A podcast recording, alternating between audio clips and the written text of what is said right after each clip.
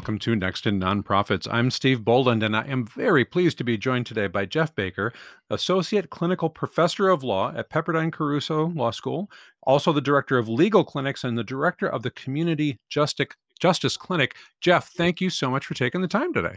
Steve, thanks so much. I'm happy to be here. Um, I asked you to come in to talk about a very specific set of circumstances that we all hope doesn't get repeated ever in our lifetimes. But before we jump into those questions of how new laws are impacting the nonprofit sector, could I ask you to just talk a little bit about uh, your work at Pepperdine Caruso, your role in the clinic, and, and how you serve the nonprofit community now? Sure, happy to. Uh, in in legal education, legal clinics are teaching clinics. Uh, it's like a law school. Uh, it's like a law firm inside the law school, and we have several clinics uh, throughout the law school. I'm sort of like the managing partner. All the other clinics have professors who are sort of like my law partners, and then students are our associates. Uh, so these are upper level students who are taking our clinics as classes uh, to serve real clients out in the world I have the uh, great gift of being able to be a teacher and a lawyer, and to um, have a have a school that supports this uh, richly and and puts us into to a position of being able to help uh, a lot of clients along the way as we teach our law students how to practice law. Uh, the clinic that I run myself is called the Community Justice Clinic, and we are essentially general counsel for nonprofits, NGOs, community organizations, uh, religious communities who are doing social justice, uh, human rights, economic development work uh, among ma- marginalized and vulnerable communities. Um, primarily in Los Angeles and Southern California, uh, but also throughout the country. And probably about a third or uh, fourth of our clients are either international NGOs or working abroad um, on in several different uh, countries. So we have a we have a pretty broad uh, reach. We have a, a law practice that includes really three essential um, scopes of practice. One is corporate governance. Uh, that is sort of the stuff we're talking about today. Probably uh, that's incorporation, tax exemption, compliance, uh, building nonprofits that are sustainable and compliant uh, so that they can serve their missions in the world. Uh, our second component is transactional and just legal problem solving. Uh, we help people with policies, with intellectual property, with contracts and deals, uh, and helping people advance their work uh, as they reach out and build partnerships in their communities. And then the third branch is legal research and policy advocacy on the work that our clients do. So we have uh, clients who are at work around human trafficking, homelessness, environmental causes, and we do legal research and advocacy work to advance their their work in the world. Uh, and it's just a privilege because we get to work with nonprofits at every stage uh, and almost every size. I serve on the board of several nonprofits as well, uh, and serve as um, general counsel uh, as well for the Episcopal Diocese of Los Angeles, which is a pretty big organization itself. So we have um, we have a we have a big spread and have watched a lot of nonprofits uh, enter into this season of disruption and confusion and questions, and uh, have tried uh, our best to work with them to try to help them navigate uh, the situation that we are facing right now. So let's set that stage for a moment because we're recording this on April 21st, 2020, um, at that particular moment in the coronavirus um, arc. And we, of course, don't know where this arc is going. And I look forward to listening to this months and months from now and having an understanding of right. where we were. Um, but right now, all we know is that the impact across the economy has been extremely strong in many, many areas. Uh, and the federal government has been called upon to react in a way that it has just not been called upon to react in the past. And we're all trying to learn what that means. So um, I read a and shared a Medium post by a colleague of yours who um, helped try to explain this very early on, um, and then asked, you know, let's have a, a more in depth conversation about that federal response and how it impacts the charitable community. So, with that moment said, we are just at this point where two of the largest programs that um, the federal government has uh, enacted to try to address this crisis economically the uh, economic injury disaster loan and the paycheck protection program um, have sort of run out of money in first round and we've learned some things So, knowing that, uh, could you talk a little bit about what you know about eligibility for those two programs under the current law before we get into what kind of money might have been available and how? Um, but I think that was confusing for many, many charitable organizations. What am I eligible to apply for? When should I have applied for it? How do I apply for it? Can you kind of walk us through that a little? Sure, and I think it's important to remember that one of these programs, uh, and both of them have existed in some form before.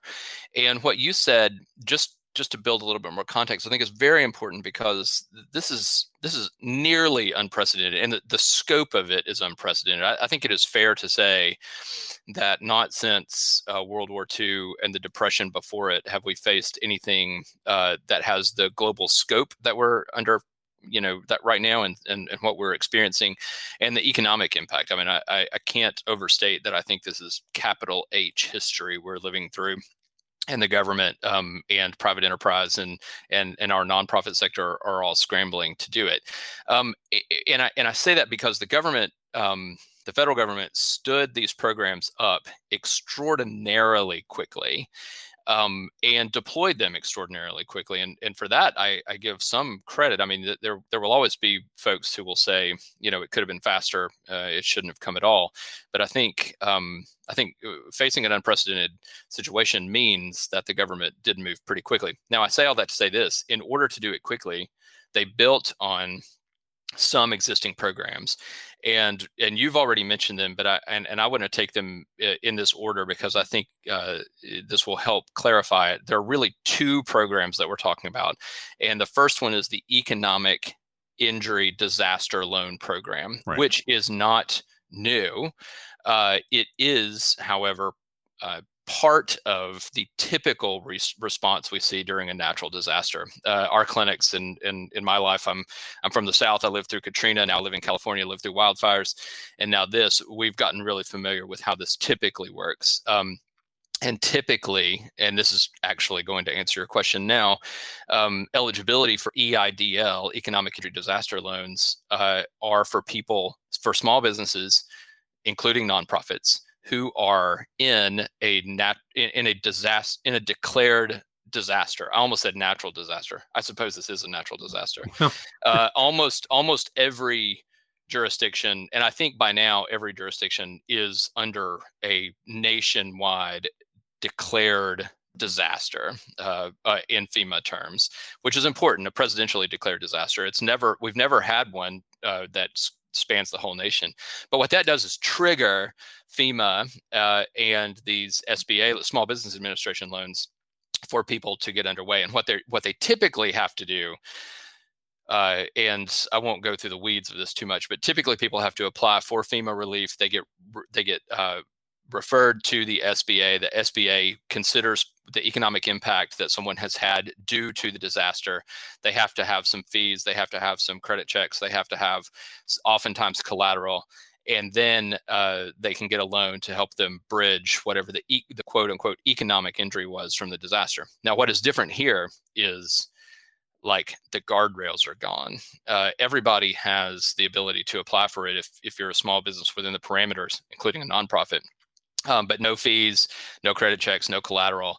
Um, and they are up to I, I, I think they're up to about two million dollars or so that, that people can get, but it's debt, um, except for a, a, a, grant program, which I'll append in just a minute. But typically, the EIDL loans, people have to go through basically a lending process to be approved. Here, largely, at least according to the paper, they don't have to. Uh, if you can demonstrate that you had an economic injury, uh, a downturn in business and revenue, then you can get these loans for operating costs. That's what the statute says, and I want to I want to I want to flag that because it'll come up later. Right. It's for operating cost. Uh, now, the EIDL also includes the a $10,000 advance, which actually functions as a grant and people can uh, apply for that. Nonprofits and small businesses can apply for that theoretically, but the volume has been so high. I've, I've heard folks having hit or miss with this. Um, theoretically, have ten thousand dollars hit one's bank account within three or four days of of applying through the SBA or through a lender. Well, let, Um, me, let me interrupt so- you there for just sure. a moment on that part because that was the early communication that Right. was sent out to many folks saying um, the CARES Act is kind of the the kickoff of all of this, which is uh, Coronavirus Aid, Relief, and Economic Security Act. So CARES is our um, acronym to work with here. Um, very specifically says in there up to ten thousand dollars in advance, three day turnaround uh, on the application you're going to get that decision about a $10,000 up to $10,000 advance payment within 3 business days of this application because this is an emergency and we're going to make that happen. So the bill says one thing. One wonders how much the folks that wrote the bill were actually in conversation with the SBA who had to administer the thing, uh, because here we are now, 21 something days later, most people maybe are seeing something now, but there was nothing in three days or a week or 10 days after those initial applications for that that came out, which I think is part of the confusion I wanted to talk a little bit about here. Is the law says one thing, the practical application of it has been revised. One, because they couldn't make a three day turnaround, but two, somewhere along the line, the SBA decided that t- up to $10,000 meant $1,000 per employee active on January 31st of 2020 um, uh, up to $10,000. So if you had 10 people working for you, you get $10,000 advance kind of thing, which is not, of course, how many of us read it, but that's what the SBA has decided to do. So let me just kind of ask you to explore a little bit about what you may know of that particular advance slash grant, which again, as long as you're using it for the eligible purposes, the idea is that's going to be a grant that you won't have to pay that portion of it back if you use it for those reasons. But getting it and understanding what you were getting may have been communicated one way 21 days ago and a very different way today. Oh, sure. And this is, and by the way, I, I, I will try to explain, but not be a, an apologist for any of this because uh, it, part of it is just the lived experience of having to deal with a rapidly evolving bureaucracy, uh, and I mean that in technical and complimentary terms, not not not just coming down on bureaucrats, but Yeah. but it is it is a heavy lift, right? And FEMA and the SBA deal with this all the time, except they're usually having to pop up wherever a disaster happens. Uh, in this case, they're popping up everywhere and having to deal with just massive volume. Now, uh, this also is the difference between a statute and its regulations, right? So Congress passes a statute says up to 10, but buried buried in there, uh, and this is always going to be true. It's not a criticism. Uh, there is some deference to the administrative agency, in this case, the SBA, uh, part of the Treasury Department, to to um, to administer those things uh, and to make sure that they get moving right?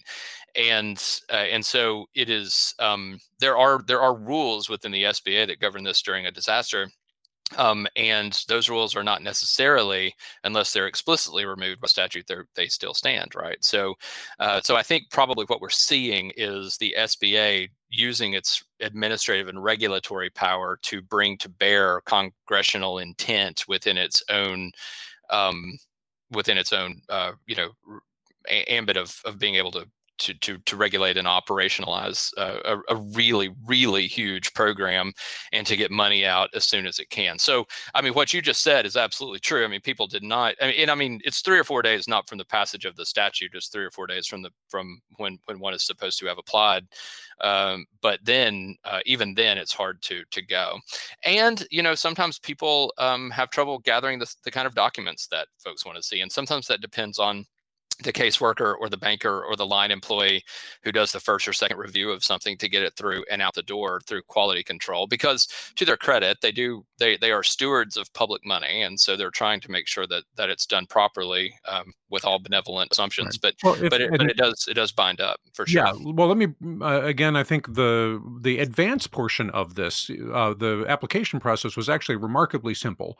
Um, did not ask for a whole lot of documentation up front, and it really is sort of a uh, determiner about applying for the rest of the money that you allude to. Is you know sure get us some very basic information about your operation, including number of people employed and your avid, you know, th- these kinds of things. But it's not putting together a tremendous amount of very difficult paperwork. In my experience, um, I've I've filled out a few of these for some nonprofit clients. It's fairly quick but the expectation being that if you are approved for some portion of the advance, you will then be invited to finish a more complicated um, uh, application for a loan that will, you know, be more than just the advance portion. That will be more than the grant.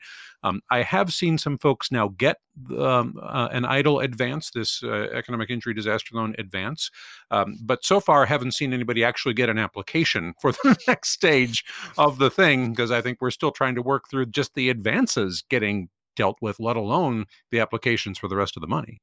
And you know, it's interesting because I've seen it go the other way too. I've seen some people apply directly for the big loan and then go back for the advance. But so so it's just it, it is true, and I'll don't have to rehash that too much except to validate that there are two applications, and one of them is much heavier because it's much more money, and the other is theoretically shorter in order to uh, you know accelerate money into the system. Um, I I just want to note I have been shocked at and delighted, I think, uh, about how simple or deceptively simple these applications are. Yeah. Uh, and for the for the payroll protection, paycheck protection, which we'll talk about in a minute, um, honestly, it's it, it's just so short. Um, and I think then banks have to reckon with what to do with that because they're not used to giving out massive amount of money uh, without having a lot more documentation and security. Of course, it's backed by the government in this case, so they're more willing to do it. But but it has been um, it seems easy, uh, which I think is one of our takeaways here, uh, but it actually takes a, a, much heavier lift in order to get it over uh, all of the hurdles and successfully uh, close any any of these deals for sure. Yeah, and I think uh, again, trying to give some credit where credit is due. Um, at least the initial application information in both of these programs from the smaller business, and again, the the definition under PPP of a small business, you know, 500 employees or under, and I think there's some confusion about um, how those employees are counted, which is where we're seeing some media stories now about large corporations that have um, franchises or subsidiaries or other you know um, structures where those things are under 500 employees, and then they apply for money, even though the whole large enterprise is bigger than 500 people. But at the first cut, kind of saying PPP, 500 people. Uh, I don't remember if the EIDL application was the same cutoff for what a small business is, or if the, or if small even counts for EIDL. Do you happen to know? Um, it, I, I, don't think it does, it, and it has a different category because it's just trying to help businesses in that moment uh, survive the the downturn for whatever the disaster is. So I, I think I you'll have to you, you caught me a little bit unawares there. i am going to look yeah. back at my some of my own memo on EIDL, um, but but I think it's um, I think it's important to sort of, uh, and maybe this is where you're going to sort of to, to close out, if we can, conversation about the EIDL and the economic injury loan, and move on to payroll protection loan because um, I don't want to confuse them because they are really different animals. Right. So I think fine to acknowledge that that's there. Um, the one thing that I want to get to when we've talked about both of these programs a little bit is um, for any charities out there that we're not sure, should I apply for this thing? And I had a, some pushback from some folks I work with going, I don't think that's for me. And, and me kind of pushing them going, yeah, I really think it is. But it, it seemed like um, a, a, thing that most nonprofit organizations, most charities haven't looked at when you go to an SBA site and say, you know, here's this relief package. Um, getting them convinced like you are qualified as an economic uh, injured organization in this area as long as its impact and ppp is a different thing but under EIDL, everybody is qualified if you're under 500 people or whatever the number no, is. and, you're kind of there yeah and by the way it is 500 uh, employees and okay. and and uh, forgive me for interrupting but but i think that's a legitimately hard question um, because it's debt too, right? Uh, and sometimes uh, in a in a regular disaster, it's it's a heavier lift, and people are not always willing to go into more debt, and, and it's not uh, it's not forgivable. The first ten thousand dollars can be forgivable as a grant, but everything else ends up. I mean, it's it's relatively cheap money. It's not going to be, right. I think, for nonprofits above two percent typically um, and, and, it can it can spin out for a pretty long time. Uh, but but that's I think that's a I think that's a fair question. And in a regular disaster, it wouldn't be as available as it is right now. Um, and I think there's a there's a there's a really interesting discussion uh, that I've walked through with a few clients uh, around the, the differences and in, in, which one would be more advantageous: the economic injury, SBA disaster loan, uh, or payroll protection. Yeah, and I think that's good to talk about that um, you, you're not supposed to have, you know, both of these things simultaneously. So if you get the $10,000 advance from and you accept that, you you may turn down the rest of the loan that's allowed and that $10,000 can be forgiven if you're using it for these purposes and you don't have any debt. You just got the $10,000 or up to $10,000 depending on how many employees you have. Um, so that's an option for some or at least it was an option. We're still trying to figure out how many applications came in how many have been processed is there still money? And we'll want to look at is there going to be more money in that program in a minute but let's uh, agreed. Let's set down EIDL for a moment and look at the larger program of the two that is intended um, to, uh, I think, think more about things, and that's this uh, paycheck protection program. And if you can kind of lead into what you're hearing or seeing about that bigger program so far. Sure, and it is like EIDL was um, a, a, an expansion of the existing what's called 7A small business loan. So once again, Congress was using an existing program, but just opening up the floodgates and using that structure that already existed in order to try to accelerate this money out into the marketplace. And um, you know, I think the first um, the first uh, appropriation was 400 30 something billion dollars for payroll protection and the idea is that people can uh, people nonprofit small businesses uh, under 500 people uh, can apply uh, to to uh, there are there are a few categories but the largest category is payroll protection to get a loan based on its employees. And the theory is that uh, employers won't lay off people and won't reduce their compensation more than 25% to try to make it through to the other side. It's just a few weeks long. Uh, and people are uh, theoretically supposed to apply uh, through their own lenders, which is going to be part of the bottleneck that we've seen uh, going through banks that participate, and the banks themselves uh, have had to figure out how to navigate this as well. So, so the idea is someone applies, they say, this is how many employees I have, this is how much we pay them uh, based on our history, this is how many people we have now, uh, times the formula times 2.5 ends up the loan amount. And then you make an application for that loan with all the documentation that you can muster. Um, and, and, then wait uh, and see. And the idea is that you get uh, a big amount of money in your bank uh, in order to use it for payroll protection to pay your employees plus their benefits, all their overall compensation, um, with a few other categories. And if one does it and accounts for it properly and uses it in the in the position where it's supposed to be, then it ought to be, according to the statute, forgivable. Right. That's effectively converting it into a grant. Now, what where we to, to your question, where what have we seen on the ground? We've seen a lot of people apply I have seen in my experience so far, very few people get it. Right.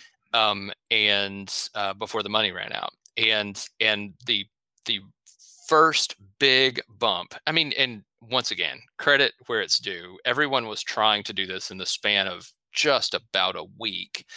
Um, and the way that this functions is that the SBA uh, underwrites and backs up these loans with private lenders. So private banks have to agree to be a part of the program and then decide which, which of their customers they're going to serve.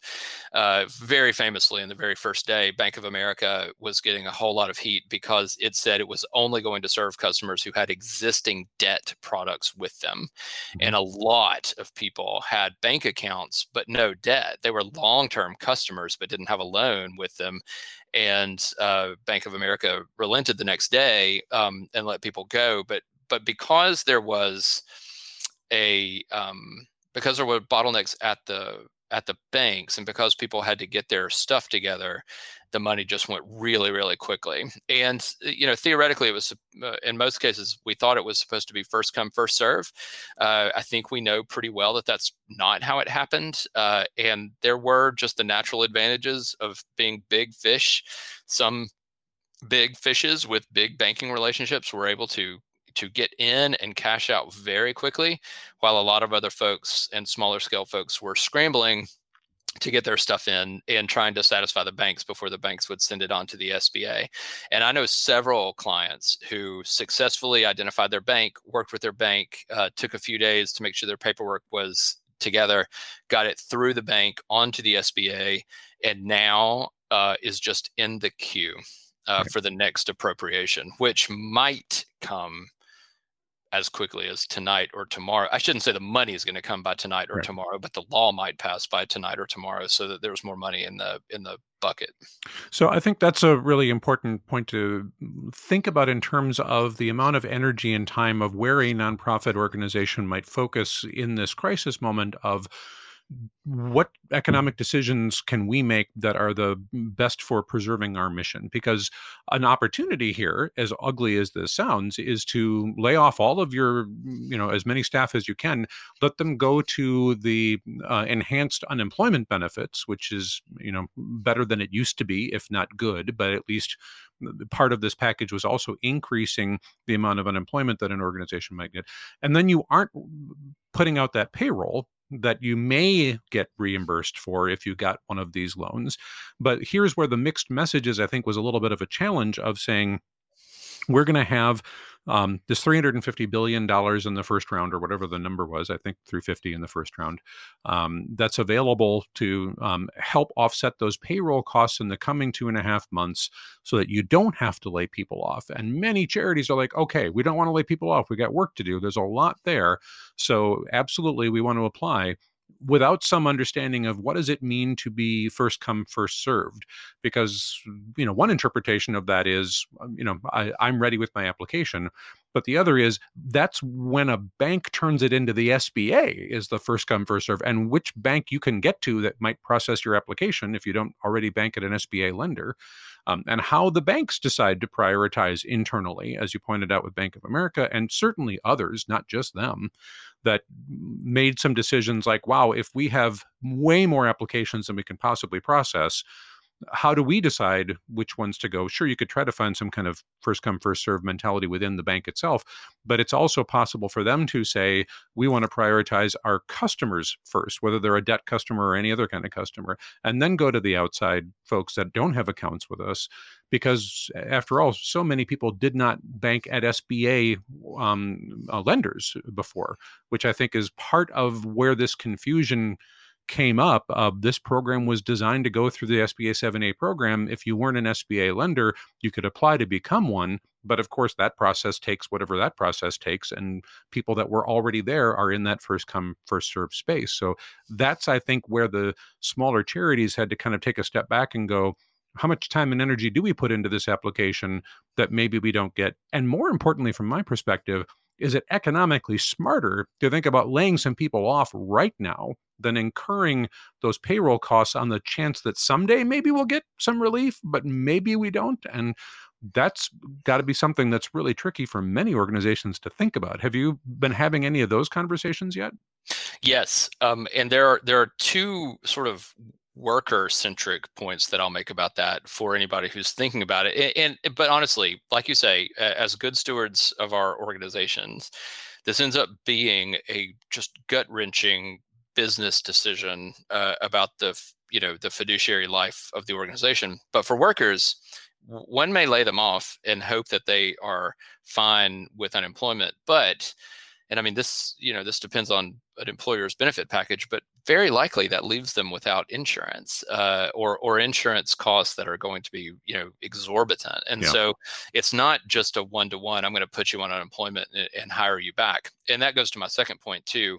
If someone if someone goes through this process and lays people off, which as you say is a valid, rational, reasonable economic decision, very likely I mean, if this thing turns into a legitimate hardcore recession, which it almost certainly will over the next many months, it's going to be hard to just hire folks back, right? So the theory of the payroll protection loan is that you have enough not to pay to you can still pay their insurance still pay their benefits still keep people on the on the on the payroll use that as a grant in order to uh, hold on to your employees keep them employed so that when you come out the other side they still have jobs. Because i think once we lay people off it's incre- it's it's very unlikely that those same jobs are just going to reappear you know when it's when shelter in place is, is over. Right. Um, so so I think those are two big importance. Now I, I I had a discussion with an organization who had come to an early agreement the week before the law passed, who had taken a hard look at their books, had talked to everybody on staff, and had agreed to, and everyone was on board to take a 50% pay cut in order to just try to string out for three months uh, without going under mm-hmm. in the hopes that things would return and we had this very conversation and and the executive director decided to reduce people's uh, compensation by 25% instead of 50%. And 25% is the standard in the statute, right? It, you can, one may reduce employees' compensation by 25% and still have it forgiven at the full amount, but not more. Um, and she decided to, as she and I were talking about, wait for the cavalry to come. Yeah. You know, to take to to to put herself in a bind in six weeks instead of three months, waiting and hoping and praying that this money shows up. And so, but but it was a tough business decision, right? Uh, and everybody was on board, and so that was the that was the course of action that she chose. And, and in this case, still hasn't gotten any money yet, and that was going on, you know, three weeks ago when she had to make this decision, and now is still in the queue uh, and you know is is past the bank at the SBA now waiting for the next tranche and and if the money comes then that is going to be a great story uh, if it doesn't right. come it's going to have been a very tough bet um, I, I, had a conversation just yesterday uh, with a with a nonprofit who was trying to decide about whether to to challenge and reapply somewhere else uh, for the difference of nine thousand uh, dollars. Their total loan that they were seeking was thirty nine. They had some weird uh, employment thing around uh, ministerial uh, housing or, or something like that mm with their with their uh, religious organization and had to make the decision about trying to find a new bank, get out of line, get back in line for the difference of $9,000. And I just said, I, I think that's a business decision, but probably not. Uh, and so I think they stuck with it. So, you know, what, understanding the landscape, and I think this is the takeaway, and I, I think this might be where where we need to to go with this is to say it's really really important to understand what the parameters and the risks are um, and and have a very good accounting of one's own future um, uh, books um, yeah. and to be able to make that with an informed decision, but not in a in a in a panicked way, and not in a way that um, stakes all of one's chips on this one program. Again, depending on the amount of injury that that organization is suffering, because I do want to point out that we you talked about the, the one of the differences in the PPP application, even the little short form one versus EIDL, is you do need to self certify that you are economically impacted here. Um, EIDL just says everybody is we're we're all impacted here. So if you want to apply for your ten thousand dollars, you can apply. But that other one says you need to be able to tell me ahead of time that whatever is happening here is negatively impacting your organization. Some of the clients that I'm working with are actually growing right now. Basic food service organizations, these kinds of things where donations are up, their staff needs are up, all the rest of it. They are not actually negatively financially impacted. Their mission imperatives are just crushing them. I mean, it's huge but but they don't really apply for that loan in that same way saying i'm having you know a uh, economic impact be- because of the coronavirus crisis. So you do need to be able to read that part of the application and say right this is reserved for people who are going to see some uh, reduction in revenue of some kind because of this crisis which is a lot of folks but it isn't everybody. I, uh, th- that's that's right um, and i think that you know it, it, you don't have to document that too much. You have you do have to check a box under penalty right. of perjury that's that that says so. It's not just money on the ground, um, but I but I do I do think that can manifest itself in a lot of ways. Sure. Right? Um, e- even so, just reduced donations coming through because right. everybody else that normally gives to you is hitting the same economic impact. I think that's a reasonable um, defense. But I do think that every charity has to really look at themselves and be ready to check that box affirmatively, knowing you know what's going on and, and what's happening to them. And I have had a couple of clients that are like, nope, right. that isn't us. And I'm like, okay, good. You looked, you saw, you're making a decision based on what the application says that's all good. But um, I th- I agree. It's a fairly broad brush of you tell us that there's an economic impact, we will allow that process to go through without a whole lot more scrutiny. That, that's right.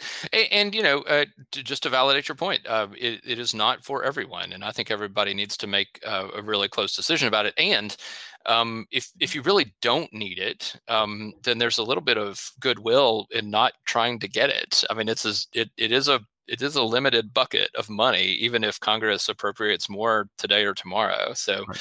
uh, so I th- so I think that's right. Well, let's let's talk about that potential of what may now happen, because uh, as we're having this conversation, the Congress is trying to decide about an interim measure that really just adds more money to the existing programs. It doesn't, um, as as I understand it today, and you know we haven't seen all of this yet, but it doesn't make any substantial changes to these things. It's just getting more money into the pipeline so that some of those folks that have already applied might have a shot at getting those things in. Presumably, of course, people that have already mm, in that first come, first serve line gotten something into the SBA would be the first ones to be considered for more money if that comes up. But that doesn't mean that it isn't possible to now still submit an application knowing what you know now and and hope and try to get in queue again.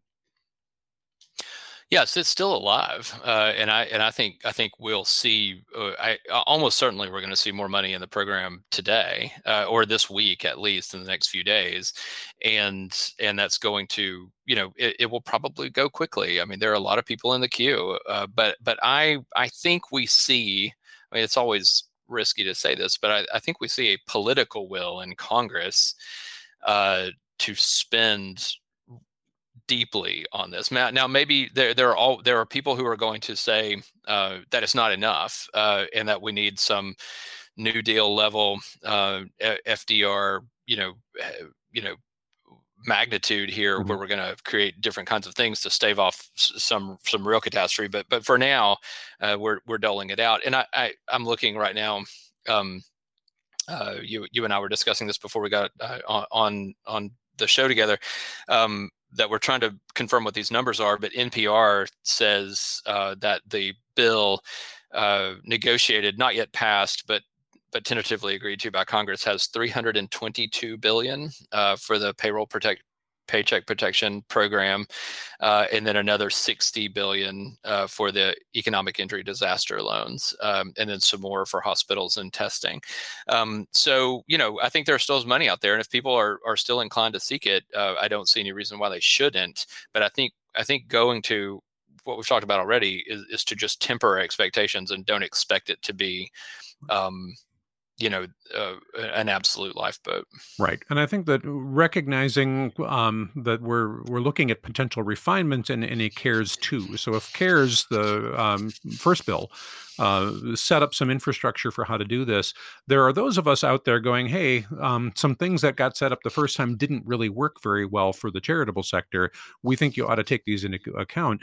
There is very potentially not just this bill to do a little bit more money, uh, or not a little, it's a lot of money, uh, to do a lot more money into the existing programs, but also uh, to say, after that money is also exhausted, what's the next thing? Um, is it more loans or more grants, or is it something else? Um, are there national conversations? Are there places that people can learn how they can influence what Congress and the federal government in general should be considering as they think about a subsequent piece of legislation that may be different from this one?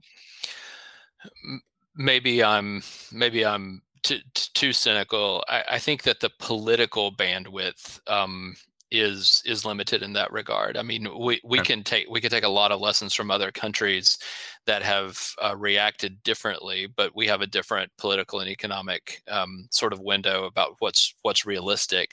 Um, so, so I hesitate to say, it, but I, but I do think um, that I mean, and this is just citizenship 101 uh, write your member of congress right i mean i, I think yeah. i think i think to use or uh, to use whatever statewide associations of nonprofits or whatever industry one is in uh, to try to reach out and to try to shape that if there are different ideas i, I tend to think that our current politics are not going to uh, render us much in the way of direct grant funding. Uh, I don't think that that's probably going to happen uh, to nonprofits and to small businesses. I think they will typically be bank based uh, loan programs. I think that's probably what we're going to see. Um, but that's not to say that there can't be different approaches.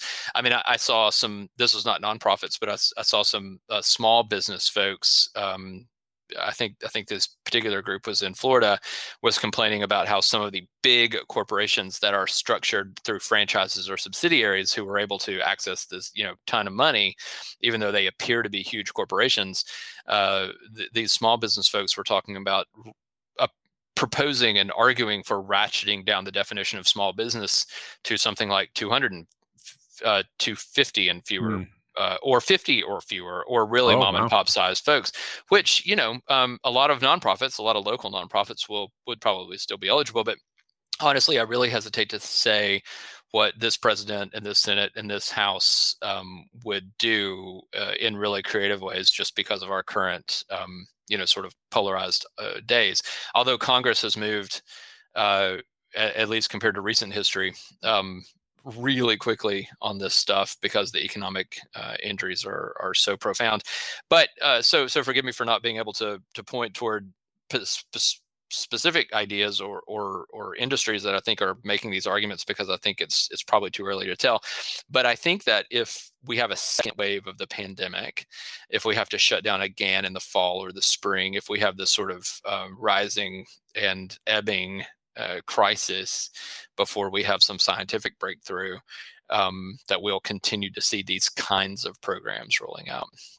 Yeah, and I think that's one of the challenging things for charities to think about their way to ride out not just this particular wave because everything was really structured on that two and a half month like by then we'll know something we're either right. going to be opening up or we're going to need to do another round of something or whatever but it's keep people employed for this you know upcoming roughly 10 weeks um, so that we can figure out what's going to happen next and we're and and i think that's a good idea, but it is really difficult to keep making large scale, impactful decisions in one and two week chunks. yeah, that, that's absolutely right. And let me just say, I, I, think that's exactly right because the conversations even that we were having, uh, and I was having with my with my clients, uh, thoughtfully was, you know, this goes through the end of June, and then you'll probably be okay. I, I, just told you the example of the executive director who was trying to string it out for three three months, and then the hopes that things would come back.